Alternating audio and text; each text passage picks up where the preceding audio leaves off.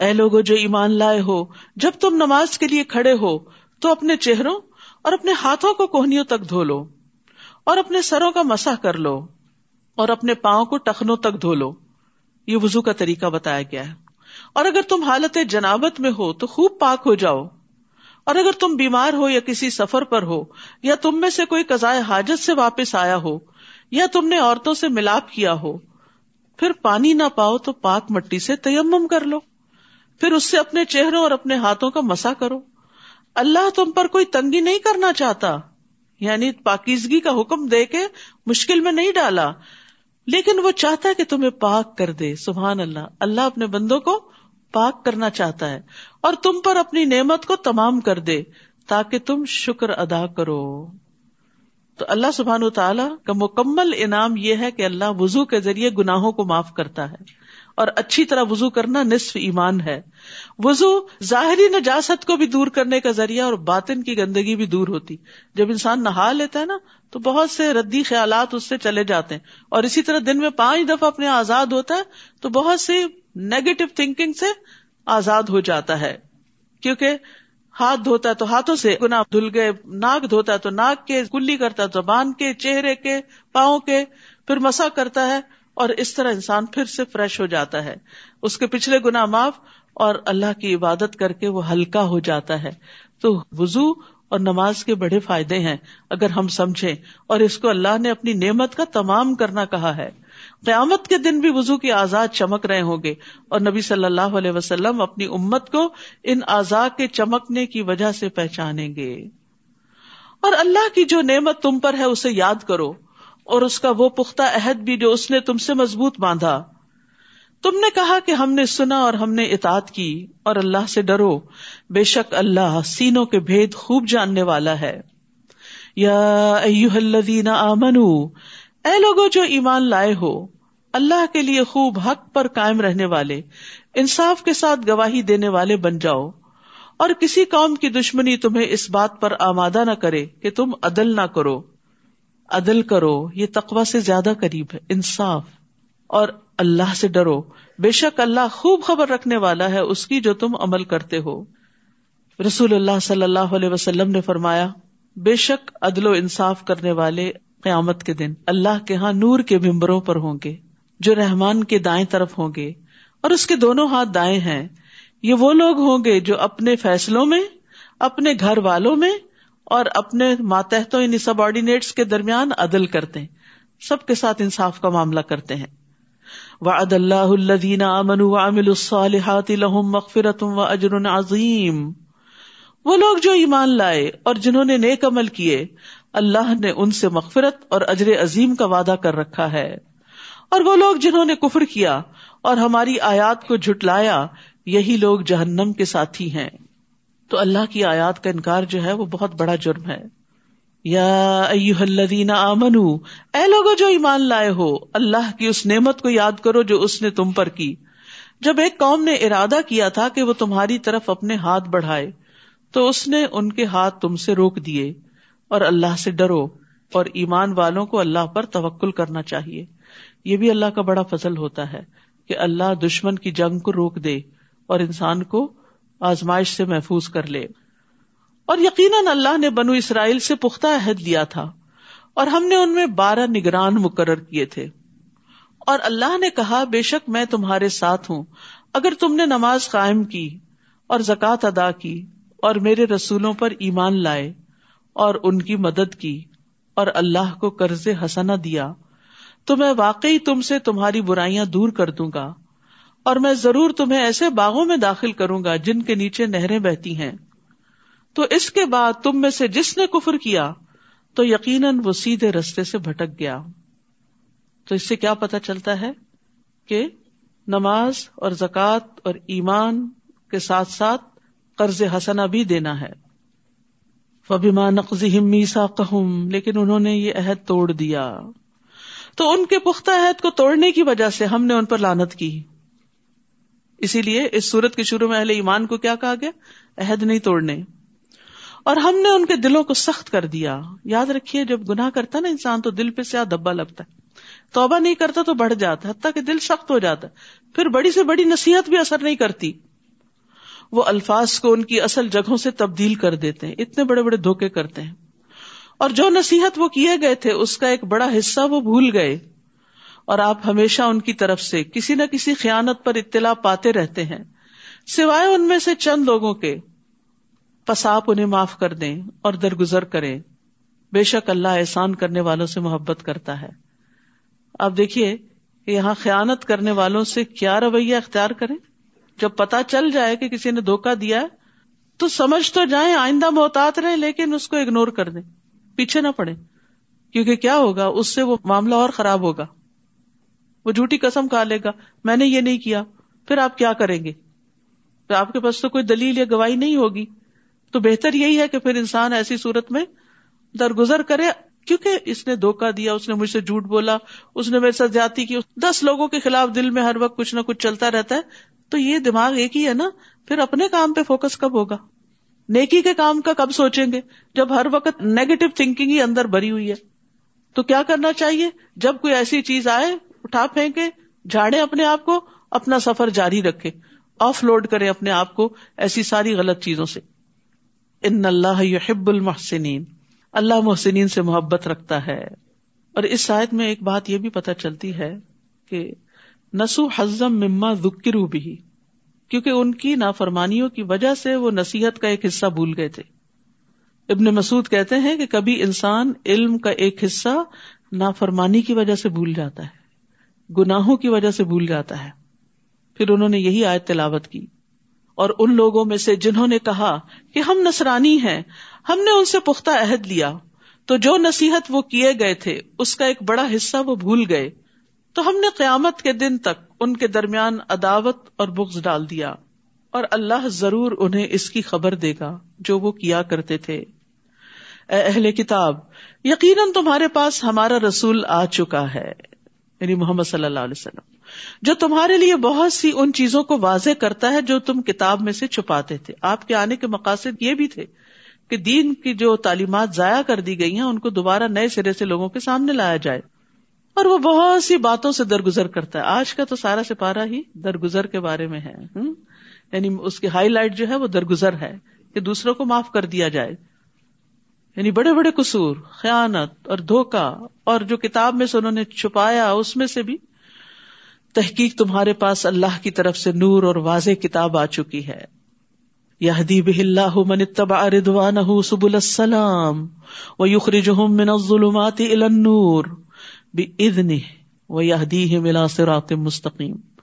اللہ اس کے ذریعے اسے سلامتی کے راستوں کی طرف ہدایت دیتا ہے، جو اس کی رضامندی کی پیروی کرے۔ اور وہ انہیں اپنے عزن سے اندھیروں سے نکال کر روشنی کی طرف لاتا ہے اور سیدھے رستے کی طرف ان کی رہنمائی کرتا ہے۔ نبی صلی اللہ علیہ وسلم نے فرمایا، بے شک انسان اللہ کی رضا حاصل کرتا ہے اور مسلسل اس میں لگا رہتا ہے۔ تو اللہ تعالیٰ جبریل علیہ السلام سے فرماتا ہے کہ میرا فلاں بندہ میری رضا کی تلاش میں ہے۔ وہ چاہتا ہے کہ اللہ کو راضی کر دے۔ آگاہ رہو، اس پر میری رحمت ہے۔ کتنی بڑی جزا ہے اس شخص کی جو اللہ کو راضی کرنے کی دوڑ دھوپ کرے۔ جبریل علیہ السلام کہتے ہیں، فلاں آدمی پر اللہ کی رحمت ہو۔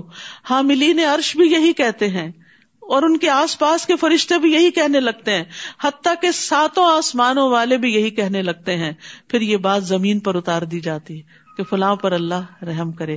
اسی لیے آپ دیکھیں، جن لوگوں نے انسانیت کی بھلائی کے بڑے بڑے کام کیے، مرنے کے بعد بھی ان کے ناموں کے ساتھ کیا لگتا ہے؟ رحمت اللہ علیہ۔ کس نے ان کے دل میں ڈالا کہ ان کے نام کے ساتھ رحمت اللہ علیہ؟ اور اگر عربی میں نہیں تو لوگ عام طور پر جو نیک کام کرنے والے ہوتے ہیں، اللہ اس پہ رحم کرے۔ اللہ اس سے راضی ہو، اس نے میرے لیے یہ اور یہ کیا، اس نے فلاں اچھا اچھا کام کیا۔ ایک دفعہ زندگی میں لی ہے نا، تھوڑی تکلیف اٹھا کے اچھے اچھے کاموں میں اپنے آپ کو لگائیں تاکہ دنیا میں بھی خیر ہو اور آخرت میں بھی خیر ہو۔ ورنہ صرف نفس کے پیچھے چل کے اور اپنے غیر غضب اور اپنی منفی عادتوں کو آگے کر کے اور اس کو ہر وقت جسٹیفائی کر کے اپنے آپ کو ضائع کرنا ہے اور یہ وقت بھی اور عمر اور مال ہر چیز گنوا کے جانے والی بات۔ تو اس لیے کسی نے زیادتی کی، معاف کیا، آگے چلے، اپنی طرف سے احسان کیا اور اپنا فوکس نہیں بھولے کہ مجھے زندگی میں کیا کرنا ہے۔ اپنا پیشن دیکھے کہ کیا ہے آپ کا۔ کوئی اچھا کام کرنے کا یا بس اسی قسم کی جھگڑوں میں پڑے رہنے کا؟ یعنی کس چیز کو آپ بہت شوق سے کرتے کیا صلاحیت ہے اپنے اندر؟ اور پھر اس کے لیے اس کام کو اکمپلش کرنے کے لیے ایک برننگ ڈیزائر ہونی چاہیے۔ یہ برننگ ڈیزائر ہر فضول چیز کو جلا دیتی ہے، ختم کر دیتی اور انسان کو روشنی دکھاتی ہے اور صحیح رستے پہ رہتا ہے انسان پھر۔ نیکی اور خیر اور تکوا کے کاموں میں اپنے آپ کو لگائیں۔ اور اس کے لیے بہترین کام ہے دین کو سیکھنا سکھانا، لوگوں کو اس طرف لانا، ان کی جگہوں تک پہنچ کر ان کی مدد کرنا، کسی نہ کسی طرح رہنمائی کریں ان کو کنیکٹ کرتے جائیں۔ اللہ سے آگے کام وہ خود کریں گے۔ آپ کا کام صرف کنیکٹ کرنا۔ خیر کی بات بتائیں۔ جیسے بھی ان کو آپ اس چیز کی طرف لا سکیں، تو ساری بھلائی آپ ہی کے لیے لکھی جائے گی۔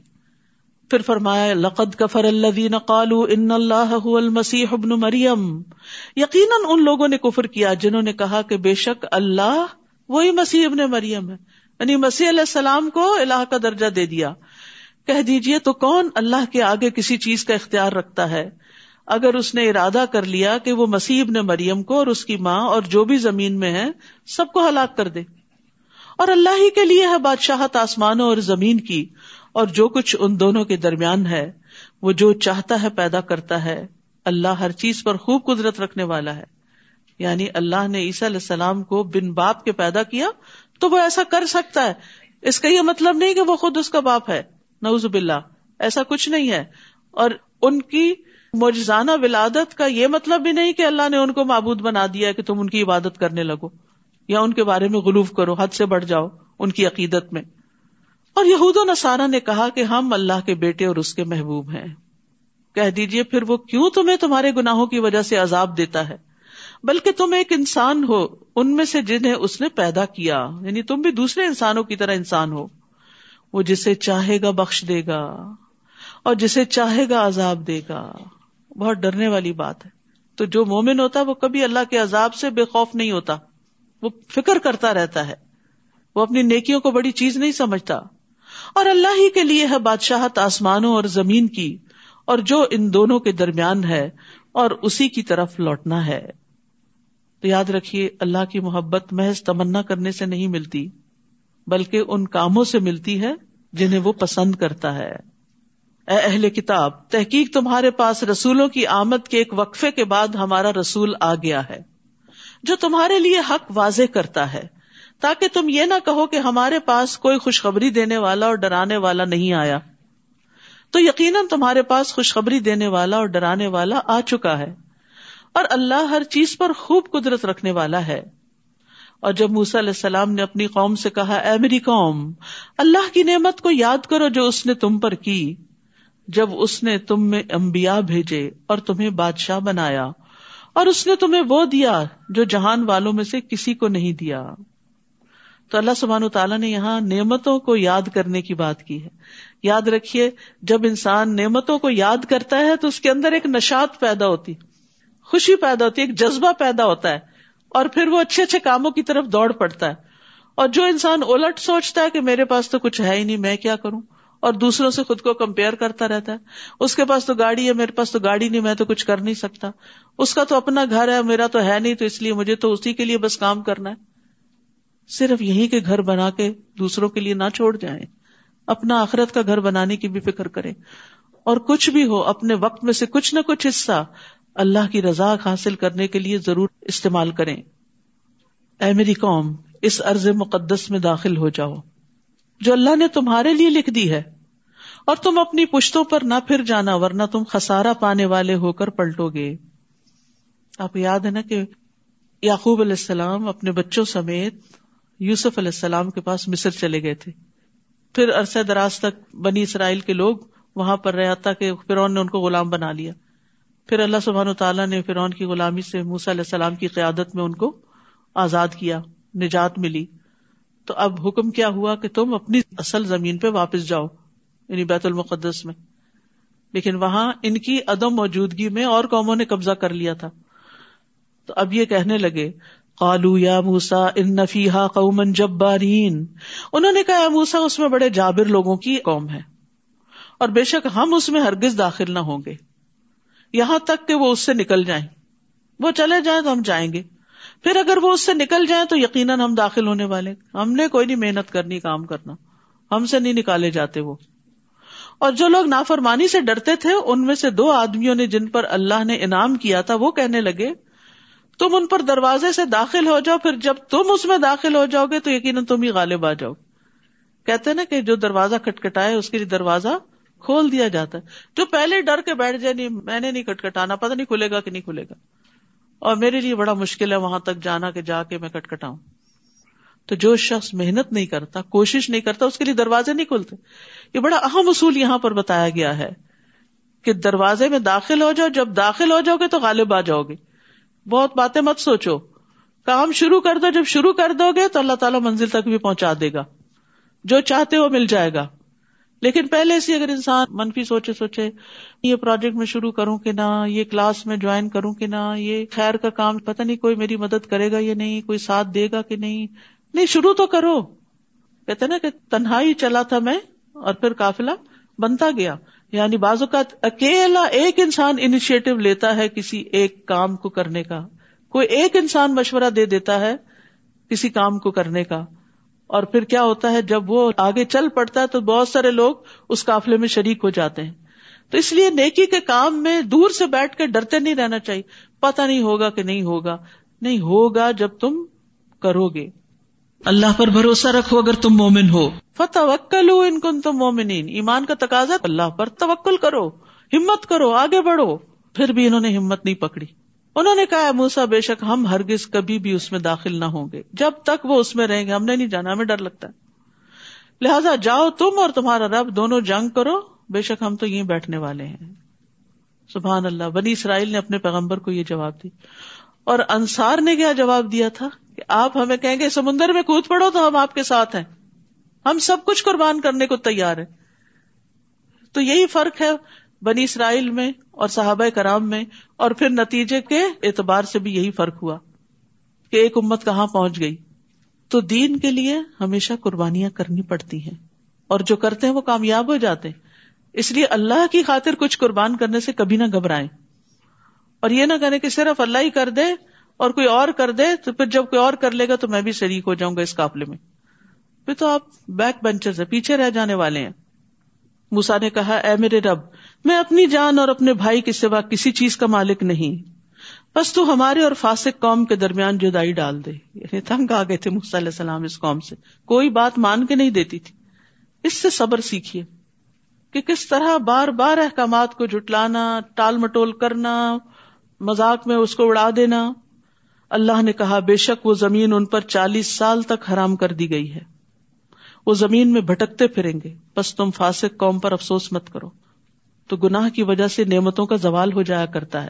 جب انسان خیر کے کام میں آگے نہیں بڑھتا تو محروم رہ جاتا ہے۔ بتلو علیہم نبا اب نئی آدم بالحق۔ اور آپ انہیں آدم کے دو بیٹوں کی خبر ٹھیک ٹھیک پڑھ سنائے جب ان دونوں نے قربانی کی تو ان میں سے ایک سے قربانی قبول کر لی گئی اور دوسرے سے قبول نہ کی گئی۔ اس نے کہا، میں ضرور تجھے قتل کر دوں گا۔ جیلس ہو گیا کہ تمہاری قربانی قبول ہوگی، میری کیوں نہیں ہوئی؟ پہلے نے کہا، اللہ تو صرف تقوا والوں سے ہی قبول کرتا ہے۔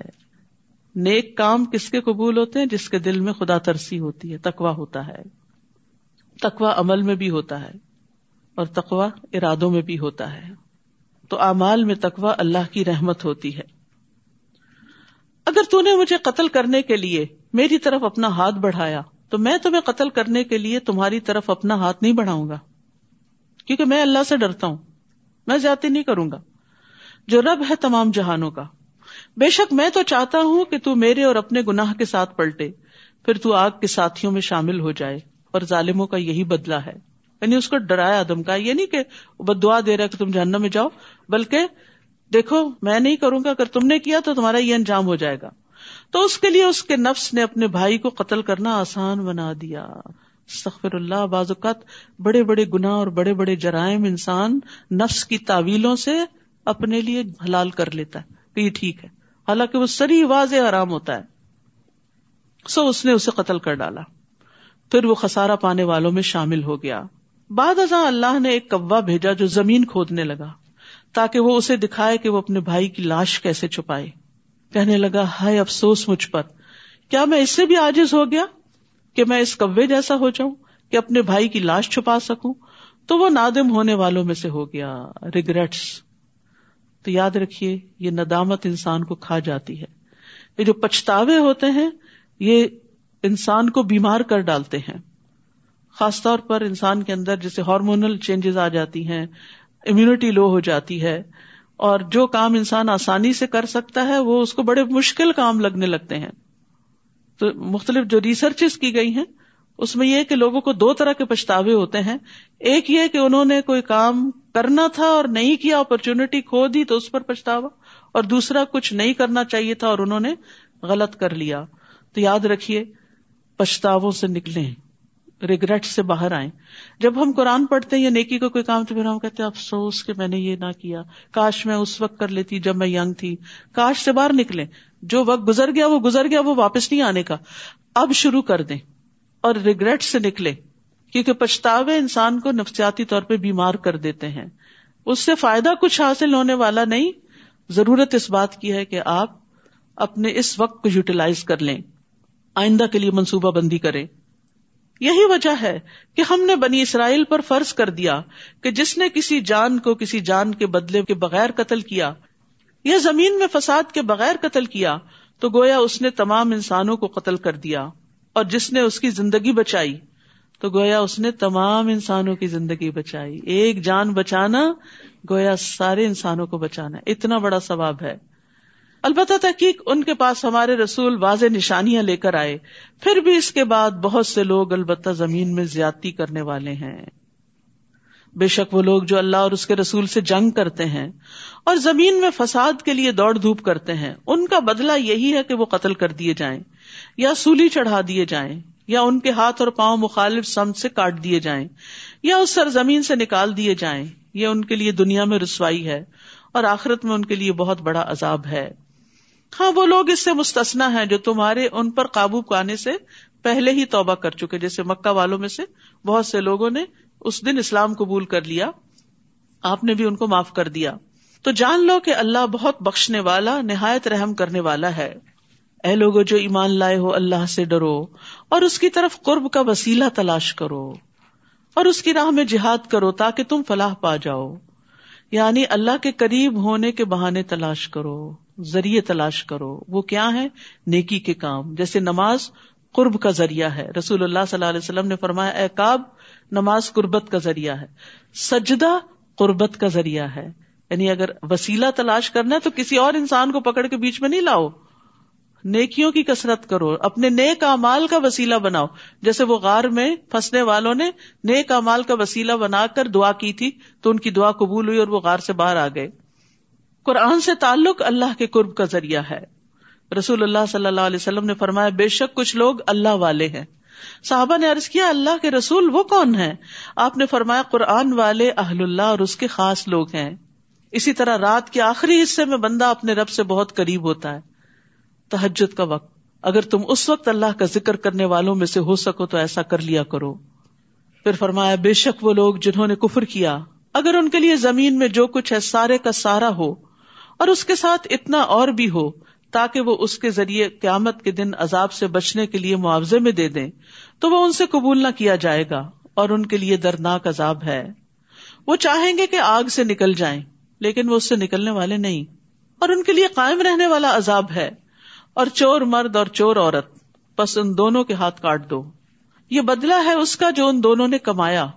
اللہ کی طرف سے عبرتناک سزا ہے اور اللہ بہت زبردست خوب حکمت والا ہے یعنی اللہ کی کوئی حکمت ہے کہ اتنی سخت سزا رکھی گئی تاکہ لوگوں کے مال محفوظ رہے یاد رکھیے، ہماری شریعت میں جتنے بھی احکامات ہیں، اس کے کچھ مقاصد ہیں۔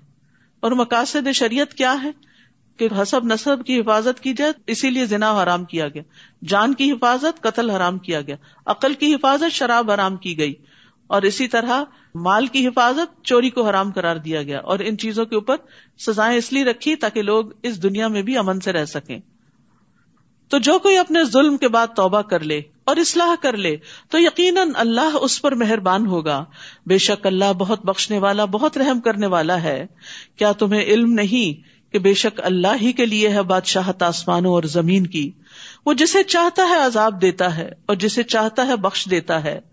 اور اللہ ہر چیز پر خوب قدرت رکھنے والا ہے۔ اے رسول، وہ لوگ آپ کو غمگین نہ کریں جو کفر میں دوڑ دھوپ کرتے ہیں۔ یعنی ان کی کوششیں دیکھ کر آپ پریشان نہ ہو اور جنہوں نے اپنے منہوں سے کہا کہ ہم ایمان لائے، حالانکہ ان کے دل ایمان نہیں لاتے یعنی منافقین۔ اور ان میں سے جو یہودی بن گئے، وہ بہت زیادہ سننے والے ہیں جھوٹ کو۔ بہت زیادہ سننے والے ہیں دوسری قوم کے لیے جو آپ کے پاس نہیں آئے یعنی جاسوسی کرتے ہیں۔ وہ الفاظ کو ان کی جگہ مقرر ہونے کے باوجود بدل دیتے ہیں۔ تحریف کرتے ہیں۔ وہ کہتے ہیں، اگر تم یہ حکم دیے جاؤ تو اسے لے لو، اور اگر تم یہ حکم نہ دیے جاؤ تو بچو، اور اللہ جس کی آزمائش کا ارادہ کر لے، تو آپ اسے اللہ سے بچانے کا کچھ بھی اختیار نہیں رکھتے۔ یہی وہ لوگ ہیں کہ اللہ نہیں چاہتا کہ ان کے دلوں کو پاک کرے یعنی جن کے دلوں میں کھوٹ ہوتا ہے اور وہ دھوکا دیتے ہیں اور پیغمبر کو تکلیف دیتے ہیں، پھر اللہ تعالیٰ ان سے بدلا لیتا ہے۔ ان کے لیے دنیا میں رسوائی ہے اور ان کے لیے آخرت میں بہت بڑا عذاب ہے۔ اور آپ جانتے ہیں کہ جن جن لوگوں نے بھی رسول اللہ صلی اللہ علیہ وسلم کی مخالفت کی، نافرمانی کی، دنیا میں ہی ان کو رسوائی کا سامنا کرنا پڑا اور اللہ کے رسول غالب آئے۔ بہت زیادہ سننے والے ہیں جھوٹ کو، بہت زیادہ کھانے والے ہیں حرام کو۔ پھر اگر وہ آپ کے پاس آئے تو ان کے درمیان فیصلہ کریں یا ان سے اعراض کریں۔ یعنی اگر اپنے معاملات لے کر آئے کہ آپ ان کا فیصلہ کریں تو چاہیں تو کریں چاہے نہ کریں۔ اور اگر آپ ان سے اعراض کریں گے تو وہ ہرگز آپ کو کچھ بھی نقصان نہیں پہنچا سکتے۔ اور اگر آپ ان کے درمیان فیصلہ کریں تو انصاف کے ساتھ فیصلہ کریں۔ معاملہ کسی کا بھی ہو، مسلم نان مسلم سب کے ساتھ انصاف۔ بے شک اللہ انصاف کرنے والوں سے محبت رکھتا ہے۔ اور یہاں پر خاص طور پر حرام سے ممانعت کی بات کی گئی۔ یاد رکھیے کہ حرام کھانے والے پہ جنت حرام ہے۔ نبی صلی اللہ علیہ وسلم نے فرمایا، اے کاب بن اجرا، بے شک وہ گوشت اور خون جنت میں داخل نہیں ہوگا جو حرام اور رشوت خوری پر بڑھا اور پلا۔ وہ جہنم کا زیادہ مستحق ہے۔ اور وہ آپ کو کس طرح منصف بناتے ہیں؟ حالانکہ ان کے پاس تورات ہے، جس میں اللہ کا حکم موجود ہے، پھر اس کے بعد بھی وہ منہ موڑ جاتے ہیں، اور یہ لوگ ہرگز ایمان لانے والے نہیں۔ بے شک ہم نے تورات نازل کی جس میں ہدایت اور نور تھا، جس کے مطابق اللہ کے فرما بردار نبی ان لوگوں کے لیے فیصلہ کرتے تھے جو یہودی بن گئے تھے۔ اور اسی طرح ربانی اور علماء اور فقہ بھی، اس وجہ سے کہ وہ اللہ کی کتاب کے محافظ بنائے گئے تھے، اور وہ اس پر گواہ تھے۔ تو تم لوگوں سے نہ ڈرو اور مجھ سے ڈرو، اور میری آیات کے بدلے تھوڑی قیمت نہ لو، اور جو اس کے مطابق فیصلہ نہ کرے، جو اللہ نے نازل کیا، تو یہی لوگ کافر ہیں۔ اور ہم نے ان کے لیے اس میں لکھ دیا تھا کہ بے شک جان کے بدلے جان، آنکھ کے بدلے آنکھ، ناک کے بدلے ناک، کان کے بدلے کان، اور دانت کے بدلے دانت، اور زخموں کا بھی بدلا ہے۔ تو جو کوئی معاف کر دے، وہ اس کے لیے کفارا ہوگا اور جو کوئی اس کے مطابق فیصلہ نہ کرے جو اللہ نے اتارا ہے، تو یہی لوگ ظالم ہیں۔ تو یہاں جسم کے اعضاء کے کساس کی بات کی گئی ہے کہ زخموں پر بھی کساس ہے۔ یعنی چاہے مرد ہوں یا عورتیں ہوں، لیکن یہ بھی ہمارے دین نے سکھایا کہ معاف کر دینا کساس سے بہتر ہے۔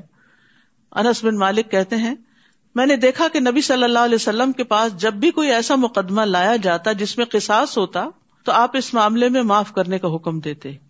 کہ اس کی جان چلی گئی ہے، اب تم اس کی جان بخش دو، یا اس کا ہاتھ کٹ گیا تو تم اس کا ہاتھ چھوڑ دو۔ یعنی معاف کرنے کی تلقین کرتے تھے۔ پھر معاف کرنے کی بات۔ رسول اللہ صلی اللہ علیہ وسلم نے فرمایا، جو بندہ کسی کے ظلم کو معاف کرے گا، اللہ قیامت کے دن اس کی عزت بڑھا دے گا۔ وہ عزت تو ہمیشہ کے لیے نا۔